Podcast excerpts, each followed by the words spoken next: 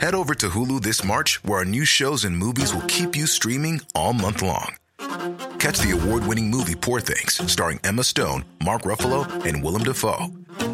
Check out the new documentary, Freaknik The Wildest Party Never Told, about the iconic Atlanta Street Party. And don't miss FX's Shogun, a reimagining of the epic tale starring Anna Sawai. So, what are you waiting for? Go stream something new on Hulu. Millions of people have lost weight with personalized plans from Noom, like Evan, who can't stand salads and still lost 50 pounds. Salads, generally, for most people, are the easy button, right? For me, that wasn't an option. I never really was a salad guy. That's just not who I am. But Noom worked for me. Get your personalized plan today at Noom.com. Real Noom user compensated to provide their story. In four weeks, the typical Noom user can expect to lose one to two pounds per week. Individual results may vary. Hi, this is Bachelor Clues from Game of Roses, of course, and I want to talk about Club Med. Everybody knows Club Med has been the pioneer of the all inclusive resort since 1950, with almost 70 resorts worldwide, ranging from beachside destinations in the Caribbean and Mexico to exotic locations like the Maldives and Morocco, or even the mountain destinations like Japan and the European Alps. Dine on delicious gourmet cuisine, enjoy more than 20 activities, and make memories with your family. For more information, visit clubmed.us or call 1 800 Club Med or your travel advisor. Send to her by the man that slew her brothers a pair of bleeding hearts. Thereon engrave Edward and York. Then haply will she weep. Therefore present to her, as sometimes Margaret did to thy father, steeped in Rutland's blood, a handkercher, which say to her did drain the purple sap from her sweet brother's body, and bid her wipe her weeping eyes withal. If this inducement move her not to love, Send her a letter of thy noble deeds. Tell her thou madest away her uncle Clarence, her uncle Rivers, I, and for her sake madest quick conveyance with her good aunt Anne.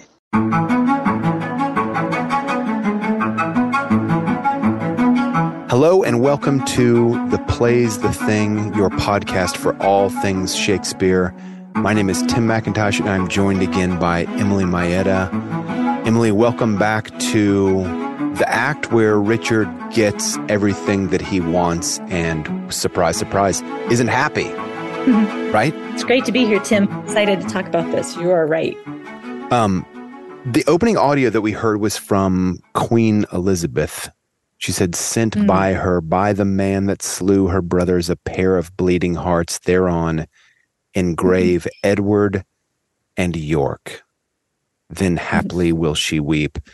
We've got a little foretaste there of what's going to happen in this scene. These two young men, they're really boys, they're not even young men, like aged, I think, 12 and 9, have been in the tower and we find out as soon as Richard takes the throne that he cannot abide their lives anymore. But I think maybe I'm getting a little bit ahead of myself, Emily. I'm getting a little bit ahead of myself. You are. You are. Don't don't skip to uh, scene three. I think that's scene three. I think it is scene three. That's right.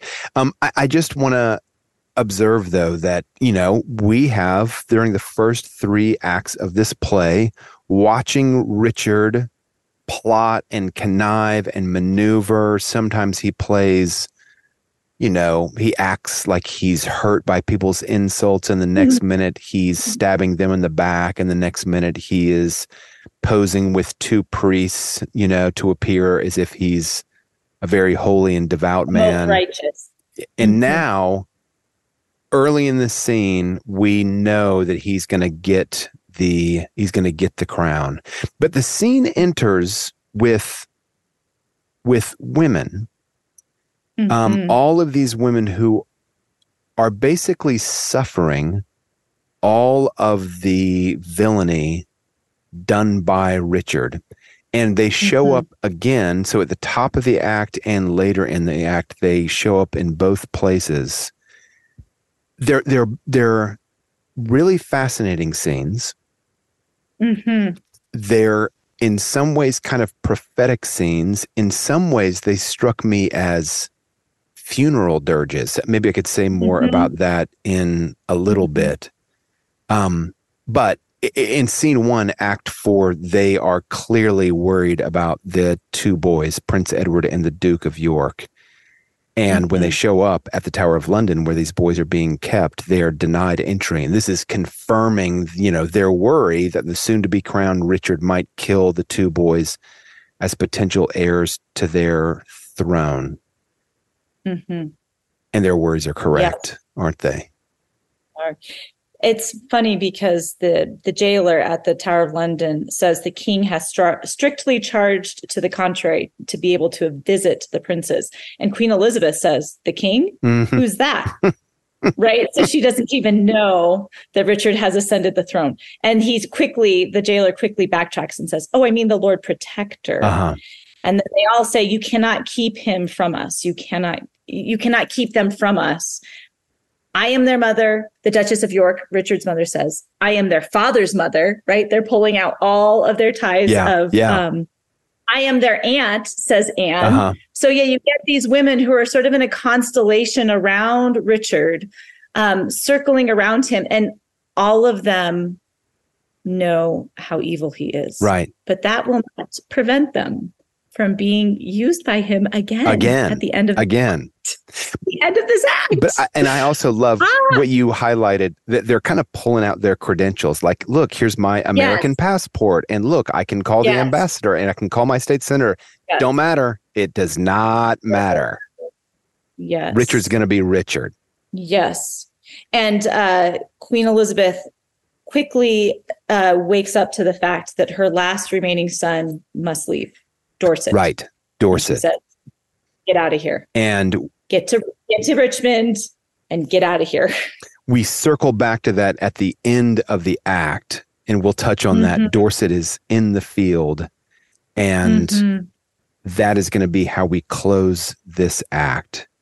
Mhm. Um, not even Lady Anne, who we opened the play with, is safe from from Richard.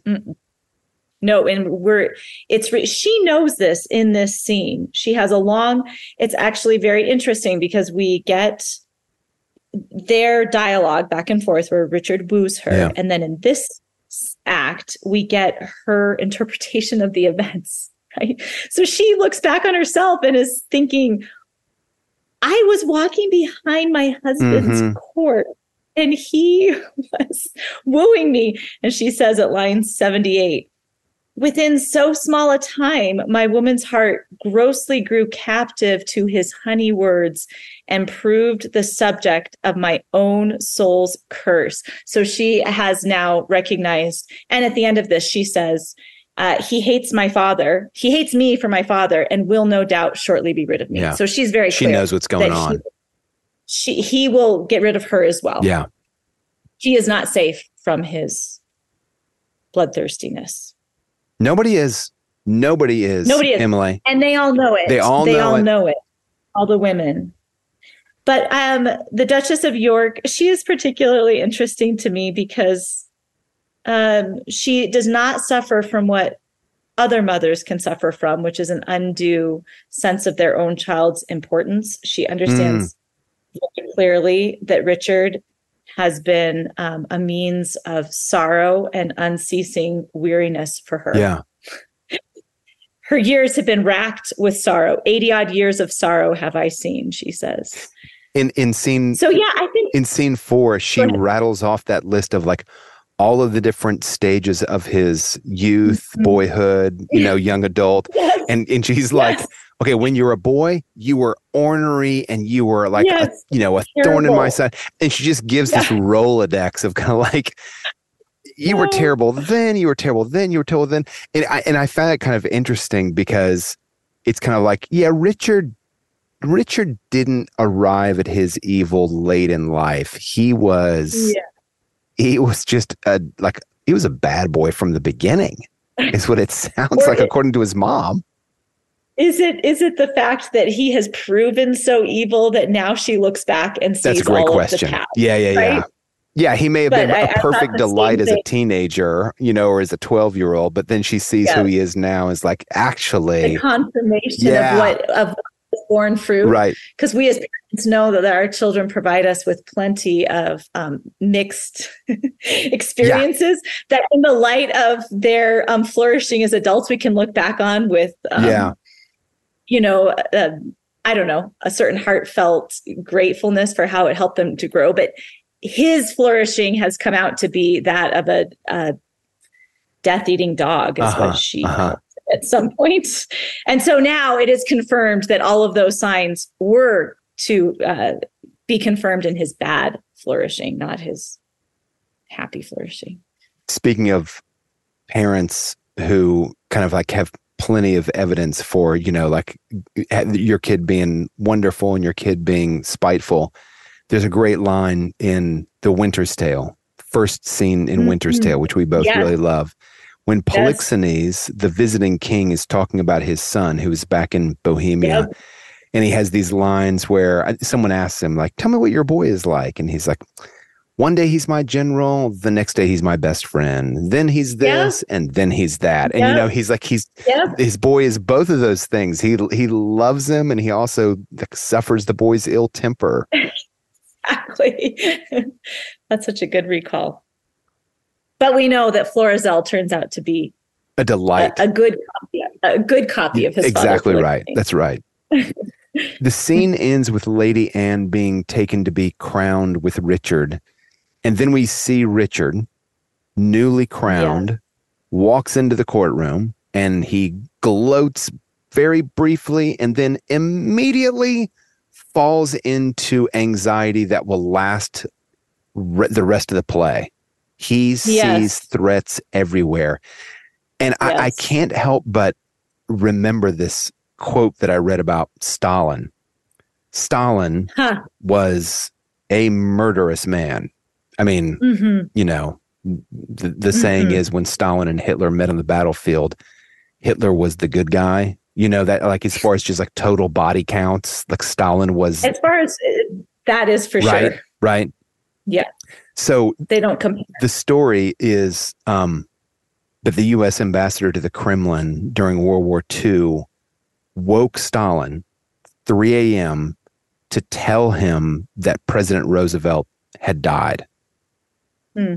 And the story goes that Stalin holds the ambassador's hand silently for a minute, and then he draws him near and he says, You really need to make sure that the president wasn't poisoned. Right? Because Yeah. because this is kind of like the That's mindset. mind. Exactly. Yeah. The mindset of this murderous beast sees Yes. threats everywhere because Yes. he was a threat to everybody. Yes. Exactly. And so so that's what we see from Richard. yes. As soon as he becomes king, his eyes are scanning the horizon for his potential threats. Of course, the two boys who are in the Tower of London are the biggest threats because of their heritage. But even yes. Buckingham, Buckingham. we knew it. Yeah. we knew Buckingham Yes, was not going to be able to last long. Yes, I think this is where um, the brilliance of the actor comes in. This back and forth. Don't you think the back and forth writing between Richard and Buckingham? It's really It's good. It's really because- good. Richard is obsessed with his, um, uh, you know, his enemies or what he perceives as his enemies, and Buckingham. Like I, I can just imagine this. Like it takes so much skill to play this well because Buckingham is like, wait, I have to catch my breath, right? Because Richard is saying, uh, but Edward lives. Yes, he does. Uh-huh. But you're king. Uh-huh. But Edward lives, and Buckingham is trying not to pick up what Richard is throwing down. Yes, right? right, right. throwing it down. And Buckingham is trying not to pick it up. And then Buckingham figures out he wants me to kill the princes. Like, don't you think? Do you think that Buckingham is like, this is a bridge too far? I think. I think so for sure. For sure. anyway, I just it, when I was reading this, I was like, oh, I would love to see this acted because I want to see like the cleverness with which Richard would have to play this, and Buckingham too. Right. You know, there's Right. there's a a subtlety to this scene. It's a ch- it's a chess match because it is Richard probably knows, okay, even though I've hacked down everybody in my way, there's still, I know that killing the boys is a bridge too far. Yeah. And Buckingham can't do that. Like Buckingham, who's, you know, his hands are dipped in blood, but he knows that he can't go this far. And so it seems to me in this scene at the beginning of the exchange, Buckingham's best ally is ignorance and he kind of like Yes. wears the mantle of ignorance as long as he can. Yes. What are you talking Yes. about, bro? Like you're going to have to spell it out for me, bro. Because as soon as he understands what Richard is saying and is no longer behind the veil of ignorance, then to some degree his neck is on the line because Richard is asking him to to kill the boys. Yes. Yes. Yes. And Richard's aside, I will converse with iron witted fools and unrespective boys. None are for me that look into me with considerate eyes. High reaching Buckingham, grows circumspect. Yeah. He's like, really? now you're going to say, really? Right. Right. Oh, oh. But it's so it, it's um it's a great scene to sort of see like the poisoning of Richard's mind, Oh, right. right? Right. Our Richard has been poisoned Yeah. with his hungriness of his bloodthirstiness. Um, and then he says he needs, he needs to find somebody who will just do it for money. Yep. Like there's got to be somebody who will do it for Yep. money. Come on. James Ty- Tyrell. Yeah. What a funny character. What a funny character. It's it's Is- it's so weird. Like Buckingham kind of sh- you know, he kind of shrugs and he kind of realizes, "Oh my gosh, I've got to get out of here. I've got to do something about this. I can't kill the boys." Yeah. And so Richard is like, "Man, I need a good henchman." And he finds a good hench- henchman. Tyrell comes in to kill the boys. And Tyrell just shows up for these two scenes and then he it's so disappears. it's so And he's bizarre. not there. It's one of the things that I think about in this play. There are so many characters. So many characters. so many ever overlapping names that sometimes you're like, Shakespeare, can you keep all of these threads going? Right. can you keep, can the audience comprehend? I mean, I'm sure it was easier at his time when the events were near, but there really are a lot of characters. We get the funny, like, citizens that show up, the mayor. I mean, Yeah. I feel like this has almost more characters. It's it's a larger cast Yeah. it seems like a huge cat. And sometimes I think, okay, I'm imagining that during the writing of the play, a bunch of Shakespeare's cousins showed up and they're like, wait, you're a writer? Give us a part. That'd be, I'll be, I'll be like, make me a murderer guy. Okay, you're going to be. Terrell. Yeah, we've got the murderers with Clarence, Yeah. right? There's Right. another bunch. And then we've got Tyr- Tyrrell that shows up. Like, who, who is this guy? Who is this guy? Yeah, I think Shakespeare like gave funny. his cousin a part. And then he, real, he realized he couldn't act, and he was like, uh, "Let's get Terrell off the stage." Write him out of the Yeah, exactly. Yeah. So, but Terrell does go to the tower. He does kill the boys. Buckingham flees. Now, let's just pause and dip into history a little bit. Those who think that Shakespeare is performing a hack job on Richard III, you know, like, oh, come on, Richard Yeah. III didn't actually kill these two bad. boys. Well, historians agree about this. Yeah. The boys were were murdered 1483 Yeah. during the late summer. We're pretty sure about Yeah. that. And about 50 years after Shakespeare's death, they did a search in the Tower of London and found two small human skeletons. Yeah. Yeah.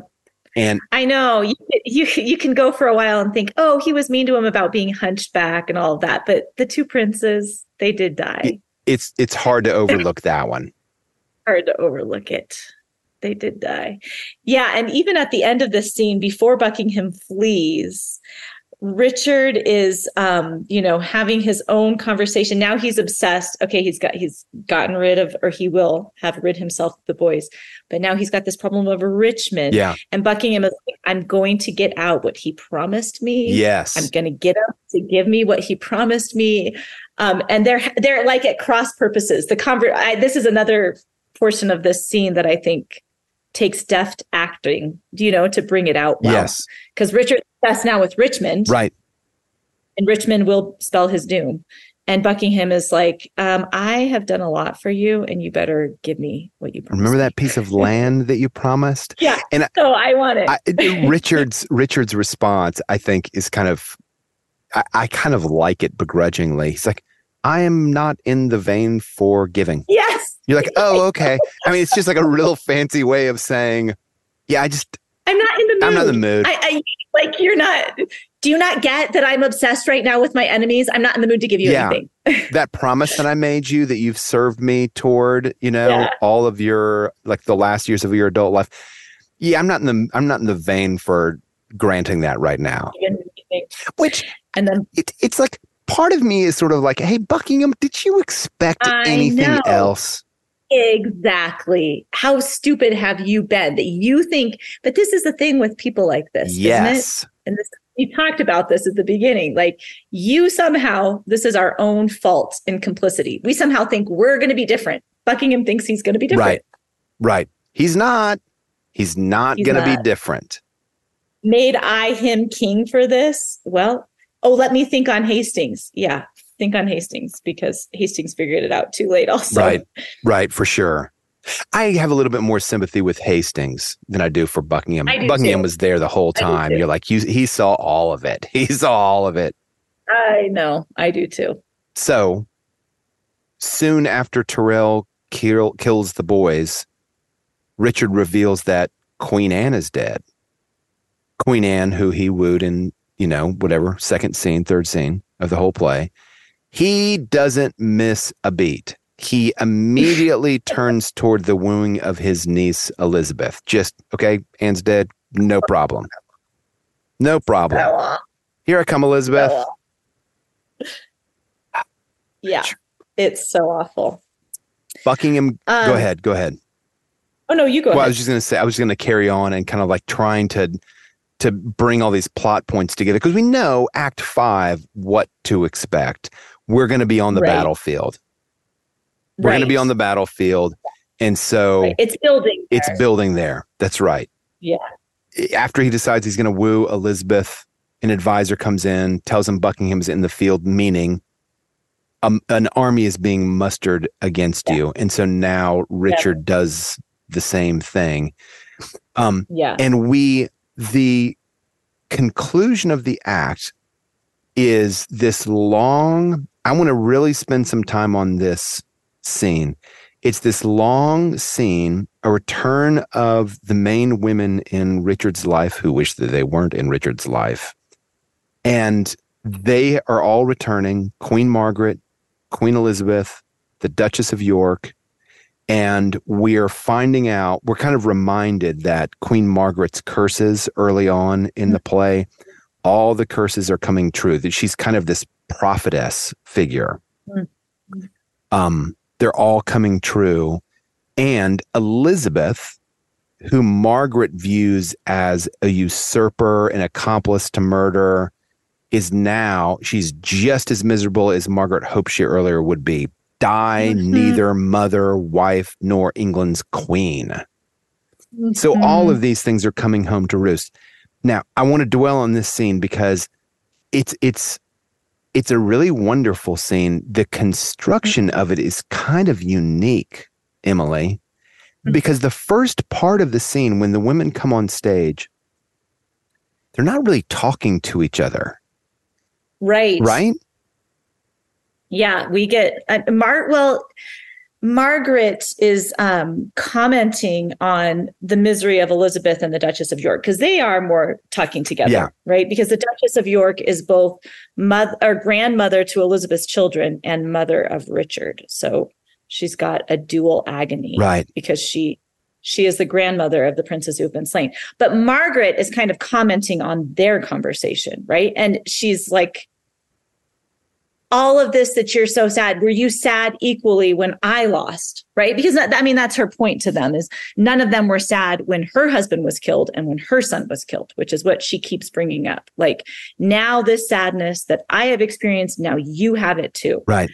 it, I, I, I, it's a bit it's not gloating i think it's i think it's confirmatory you know just Yeah. that like com- uh, misery company in misery Yeah. she's now you all know this this sadness that i have carried now you all know it and it's not like a happiness over them but it is a uh, somewhat of a comfort to her that she i don't know you know Yeah. Mis- misery, Misery loves Loves company. Company. Right. Yeah, you're right. She's not But- gloating. She isn't gloating, But- and yet she's she's grateful that they have been awakened to what this Yes, bloodbath that's what it is. That's what it Yeah. is. Hey, I, I want to hear a little bit of this audio in exchange between Margaret and the Duchess. And you, I want to call our listeners' attention to the second grouping of lines from Margaret that begin Thou hast a Clarence too, and Richard killed him. From forth the kennel of thy wound hath crept a hellhound that doth hunt us all to death. I just want listeners to kind of listen for that during the audio that follows because you discovered something in the reading and I was really impressed by how closely you read this because I breezed right over it. But just camp listeners to from forth the kennel of thy womb hath crept a hellhound that doth hunt all of us. Let's listen to Queen Margaret and the Duchess. If ancient sorrow be most reverend, give mine the benefit of seigneury, and let my griefs frown on the upper hand, if sorrow can admit society. Tell all your woes again by viewing mine. I had an Edward till a Richard killed him. I had a husband till a Richard killed him. Thou hadst an Edward till a Richard killed him. Thou hadst a Richard till a Richard killed him. I had a Richard too, and thou didst kill him. I had a Rutland too, thou helpst to kill him. Thou hadst a Clarence too, and Richard killed him. From forth the kennel of thy womb hath crept a hellhound that hath hunt us all to death. That dog that had his teeth before his eyes to weary lambs and lap their gentle blood. That foul defacer of God's handiwork. That excellent grand tyrant of the earth that reigns in galled eyes of weeping souls. Thy womb let loose to chase us to the death. Oh, upright, just, and true disposing God, how do I thank thee that this carnal cur preys on the issue of his mother's body and makes her pew fellow with others' moan? That was Queen Margaret. O upright, just, and true disposing God, how I do thank thee that this carnal cur preys on the issue of his mother's body and hmm. makes her pew fellow with others moan. There's a strong sense of that the justice of God is is coming. It's mm-hmm. arriving. Right. But you picked up something in those earlier lines from this grouping of lines from Margaret. Thou hast a Clarence too, he, she says to the Duchess. Thou hast a Clarence too, and Richard killed him. From forth the kennel of thy womb crept a hellhound that doth hunt us all to death. Uh, Tell us what you what you saw. um, that wording rang in my mind um, from one of the most striking images in Paradise Lost, which is Sin, who is Mm. personified by Milton as a woman who has um, these dogs come forth from her belly, and one of them is Death. Hmm. So Death issues forth and is a hellhound that hunts. And I thought, oh my gosh, Milton loved Shakespeare. And I was like, this is such a picture of what sort of Milton capitalized upon and developed in Paradise Lost, this hellhound that hunt us all yeah, to death. Yeah. Um, there's a lot in this uh, scene as well about the underworld, like Lethe is referred to. And I was like, ooh, That's the river of forgetting, right? Lethe is the river of forgetting. in yeah. the underworld. But this passage from Paradise Lost came to me, and it's a description of sin, the woman. So before the gates, there sat on either side a formidable shape. The one seemed woman to the waist and fair, but ended foul in many a scaly fold. About her middle round, a cry of hellhounds never ceasing barked with wide Cerberian mouths, full loud and rung a hideous peal.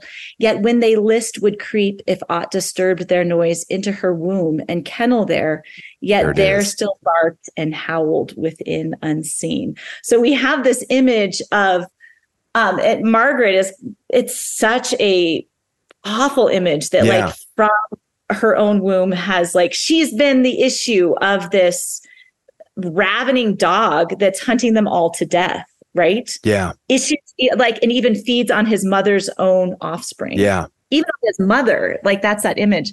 So I just thought, wow.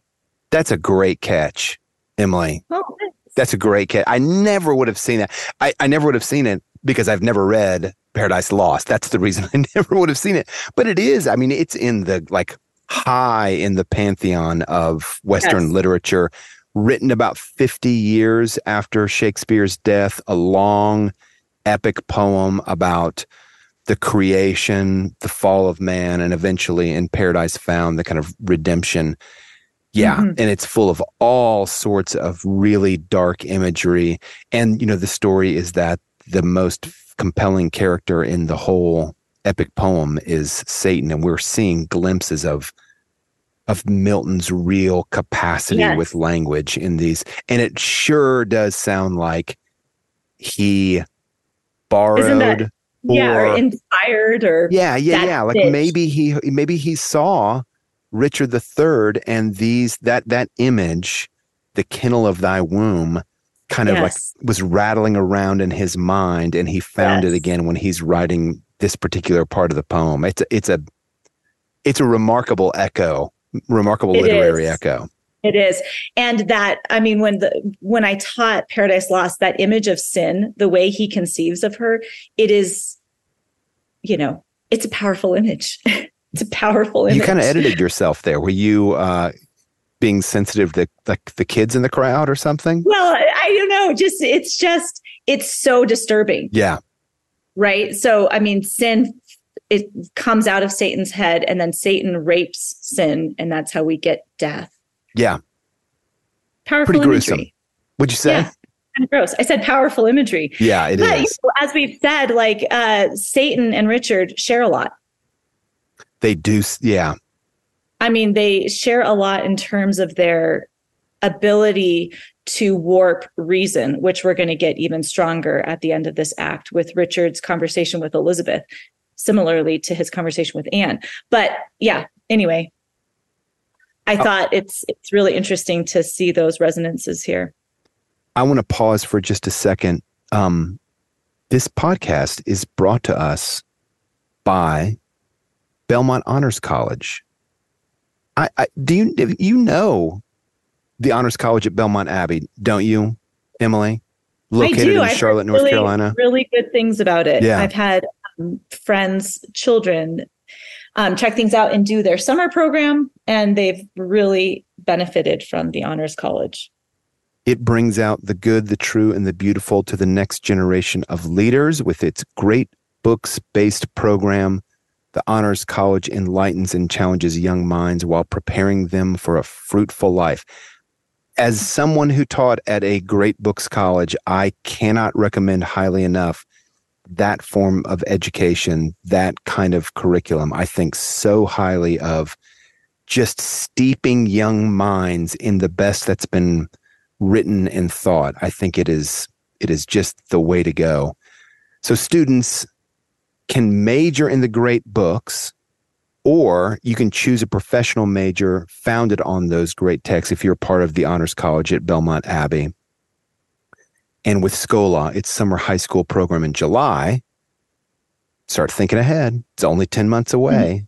High mm-hmm. school students can get a taste experience, taste of the experience combined with the great outdoors, lots of fun and friendship. Discover the world through a critical eye on this all encompassing journey. The Honors College at Belmont Abbey, a life well lived awaits. Go to their website. That's Belmont Abbey, A B B E Y. We recommend it to you very highly. Emily, Mm-hmm. after this scene with these women, Richard comes in. He is cursed by his mother, the prophetess. We kind of see, if we read her closely, what we can expect from Richard. Mm-hmm. And by the end of the scene, we know we are headed straight for battle. I mean, Richard's rule lasts for one act, basically, before he is into this. You used the word last week, internecine. Yeah. Before he's into this internecine. I don't even know what that word means. I hear it all the time on NPR. It's like internal, like within a family, right? Right? Like within a, a smaller, it's like a civil war, except Okay. it's with family, which we get really strongly. Well, where are you going with that? And then I'll come back to what I wanted. I was going. I, what I was going with was I didn't know what that. I I knew I know that word. I've heard that word before, but I didn't know what it meant, and I wanted to. I wanted to start using it. So I was like, "Hey, walk Oh. me through the meaning of that word." Yeah an internal like a family like brother on brother right Yeah. or um when you said that i thought oh i just read politics in the english language again with my class by george orwell Yeah. and he says you shouldn't be using words that you know people don't know the meaning of so i shouldn't have used it He says you shouldn't do that. he says that too much writing in politics and academia like the words obscure what you're trying to say Oh, He's like oh. no just use simple anglo-saxon words basically meaning one syllable words Okay. right Okay. Like literary people want to sound smart so they use like greek and latin roots and nobody knows what they're saying so that's dumb so i'm i'm qualifying my use of internecine but i do like the word I love the word. I love the word. good word I okay. I'm just gonna. I'm gonna pause for a second. I'm gonna go on a on a total discursus. Um, have you ever taken Strengths Finder? Yes You've taken. I do you- have. I don't, I'm gonna put you on the spot and ask you like what your strengths are, but one of mine is um, I think it's called command, and in- the little description it says you like hanging out with people who have great vocabularies. shut And it's up true. I swear. I swear. It's Oh my- and it's so true. I have said this to Galen over and over because Galen's got a wonderful vocabulary. And early on in our dating relationship, I was like, "Oh man, I can relax because yeah because like I don't have I, I can just use the words that kind of come to mind." Yeah. So and oh. I don't have to be worried that she won't understand what I'm saying. Or that I'll appear snooty or something like that. So yeah. I oh, right. all respect to George Orwell, who was an elegant and simple writer. Let's give him credit where credit is due. I don't know that I'm with him on that. All right, it's fair. I mean, when you see his examples, you're like, yeah, you have no idea what you're saying. You're just using a bunch of words. It's gobbledygook. Yeah. So, I mean, he maybe would be okay with internecine. Anyway, I bet that is so funny that that is one of the descriptions. That's what's great about Strengths Finders It is. is that they have, they have a broader way of um, thinking about your abilities and everything else. Absolutely. We we should get Strengths Finders to be a a support ad for this show. We just gave them a A free, we just gave them free advertising. product placement. anyway, what would Richard be? That's the question. What would his strength Finders be? Maniacal, murderous, tyrannical. Oh, So but coming yeah, yeah. can we come back to the internecine? Because I don't want to skip ahead from Queen Margaret because I think like Queen Margaret is playing a particular role because she's trying to gather all of these women who have been on opposite sides from her. Yes. right? They've yes. been against her purposes, but she's trying to gather them all. And she has a very strong speech where she says, because Duchess of York says, don't um, triumph over my woes. Like I have wept for your own woes. And Margaret says, I'm not triumphing, but I want revenge. Like, and then she goes through this list and we get all of the overlapping names that have been so confusing. Like the Edward is dead that killed my Edward. Mhm. The other Edward is dead to quit my Edward. Um, back and forth, back and forth. But she says, um, it's so great. This is a great line. Earth gapes, hell burns, fiends roar, saints pray to have him suddenly conveyed from hence. Cancel his bond of life, dear God, I pray, that I may live and say, the dog is dead. Mm. And so what she's trying to do is to gather these women in an alliance to stop the to stop the bloodshed, to stop the war, right? To stop the back and forth that has caused them, all of them, so much pain.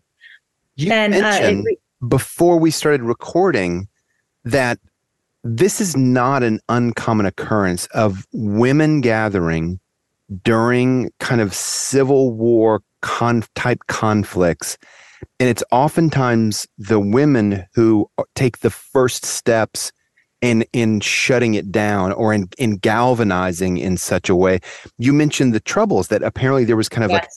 a step early in the resolution of the troubles in Ireland Can you could you tell us more about that? Yeah, I was thinking particularly of that, especially, you know, Northern Ireland. Well, it's Catholic and Protestant, but nonetheless internecine because they're all Irish. Um, you know, so much trouble there, so much bloodshed back and forth. And um, a Catholic woman and a Protestant woman came together and formed a society called Women Together. And it was really viewed as one of the most important steps taken toward ending the bloodshed. Now, it took many years. It did not happen slowly. But them but they them coming together, it was the sense of we are losing our children. Let we do not want to lose our children, which is exactly what Margaret is saying here in this. Like we must stop this because all of us are suffering the pain for this back and forth fighting over the throne. Yeah. Right? We Yeah. have to stop this. I'm thinking of And yes, Let's yes. come together against Richard. Let's come together against Richard. We have to stand against him. So that's something that we can look forward to how that plays out. I mean, we know we're going to battle. We know we're going to the battlefield, but it'll be interesting to see how if there's any reference to this kind of like bond among the women Yeah. in Act Five. When when you mention how the women galvanized during the troubles in Ireland, I thought about the mothers of the Plaza de Mayo, de Mayo. Excuse me, I'm probably mispronouncing it. In Argentina, do you know about this, Emily? no. They they these young men in Argentina Yes. in the 70s yes. started disappearing and Yes. they were being they were they were considered these young men enemies of the state and they were just never heard from again and so these mothers started showing up in this major plaza i've been to it in buenos aires Mhm. and they would wear diapers cloth diapers and they would tie their hair up in these cloth diapers as a Mhm. way to kind of like signal that i am among those mothers who has lost. lost their son Mhm. and the, and they're anyway they were kind of like mocked as mothers of terrorists Mhm. but those women organized these marches of resistance that really ended up doing a ton of Huge. goods it, yeah so it's Mhm. another example of what you're talking about that like Yes. the men go on you know just like like tyrants bloodying themselves yes. and then in their wake women come in gather together can no longer tolerate all of the bloodshed because it's oftentimes their own children who are being Children. lost yeah the, the recall to relationship, right? yes recall, right right This- These are the bonds that bring us together. Um, the, Argentina is so crazy. Do you know that 35,000 people were thrown out of planes over the ocean? what Yeah, that was part of in in that same time. no Like, way yes, the dictator, and that's where a lot of them were going because they were just disappearing, like literally disappearing because their bodies were never found. Anyway, that's that's an aside, but that is crazy. crazy at least argentina's doing well today wait Well, that's good. Um, no, I was just kidding. It's it's like the economic situation. This is not a podcast about Argentinian We'll, we'll economics. Yeah, we'll keep coming back. That's right. but nonetheless, resonances throughout history Yeah. of this. I mean, Mhm. This is one of the things that, like, this is the reason to study history. Is you see what what's the saying? History doesn't repeat, but it echoes. it echoes. Right. Yes. And to see Yeah. something like this, that like that women responding to to situations like this, which are brutal and uncannily bloody, that Yes. responding to kind of like reconnecting with each other and saying no more is like yes. you know a source of An hope, essential, an essential um, element to civilization. an essential element to civilization, or I- maybe maybe you could even say like the restoration of civilization after it's been lost. Civilization. Yeah, no doubt. I, I'm thinking of, we we could go on and on with this because I'm thinking of so many other examples, but we should probably keep going. Maybe men- mention one more. I'm curious.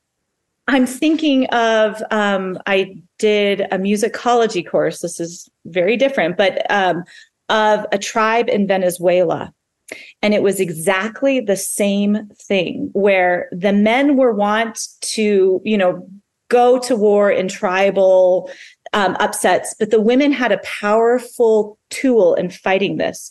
And the tool was these songs of lament that they were allowed to sing in the public square. And so it was kind of like this curb on murderous rampages where wow. they would take up the lament and everything has to stop when the lament begins. And you said, that these women is almost like a funeral dirge. It is like a lament. It is like Rachel weeping for her children and she will not be comforted. So when it when this happened within this tribe, this was the women's recourse to making things reset. Like mm. we will mm. go and we will lament and nothing can happen when that happens. And so it's like a week of lamenting. And so it was a study of their songs. But anyway, a similar thing. Emily, I think that we should close with um, a little bit of Gorecki's Third Symphony.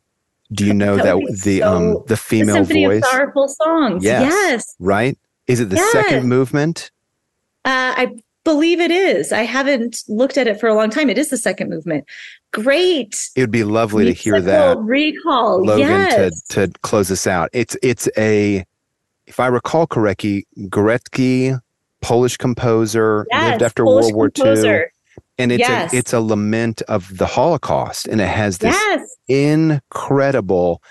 I don't know the name. An aria, a I don't know what you would yeah, call I mean, the... it, well, it's unusual because it's not usually in symphonies, right? But yeah, she's singing an aria. It's a female voice with the orchestra. Yeah, she comes alongside Great. the violins, Connection. and that might be a nice way. Thank you. That was, uh, you know, every blind dog gets a bone every once in a while. That was that a- is such a great connection. Oh, I love it, and it's it, it is perfect for this act because that that dominates this act. It the really does. this act. Yeah, it really does hopefully justice will come at the end uh, by the end of act 5 it sure will. Good. That's reassuring. Emily thanks for joining me and uh, can't wait to talk about the conclusion of richard iii next week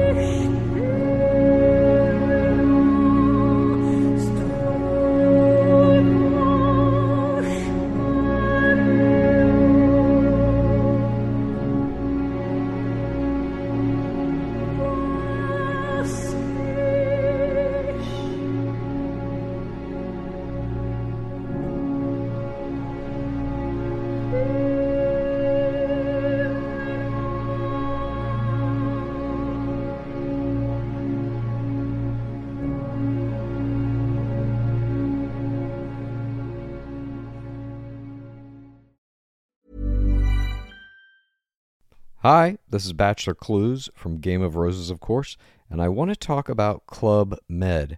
Everybody knows Club Med has been the pioneer of the all inclusive resort since 1950, with almost 70 resorts worldwide, ranging from beachside destinations in the Caribbean and Mexico to exotic locations like the Maldives and Morocco, or even the mountain destinations like Japan and the European Alps. Dine on delicious gourmet cuisine, enjoy more than 20 activities, and make memories with your family. For more information, visit clubmed.us or call 1 800 Club Med or your travel advisor.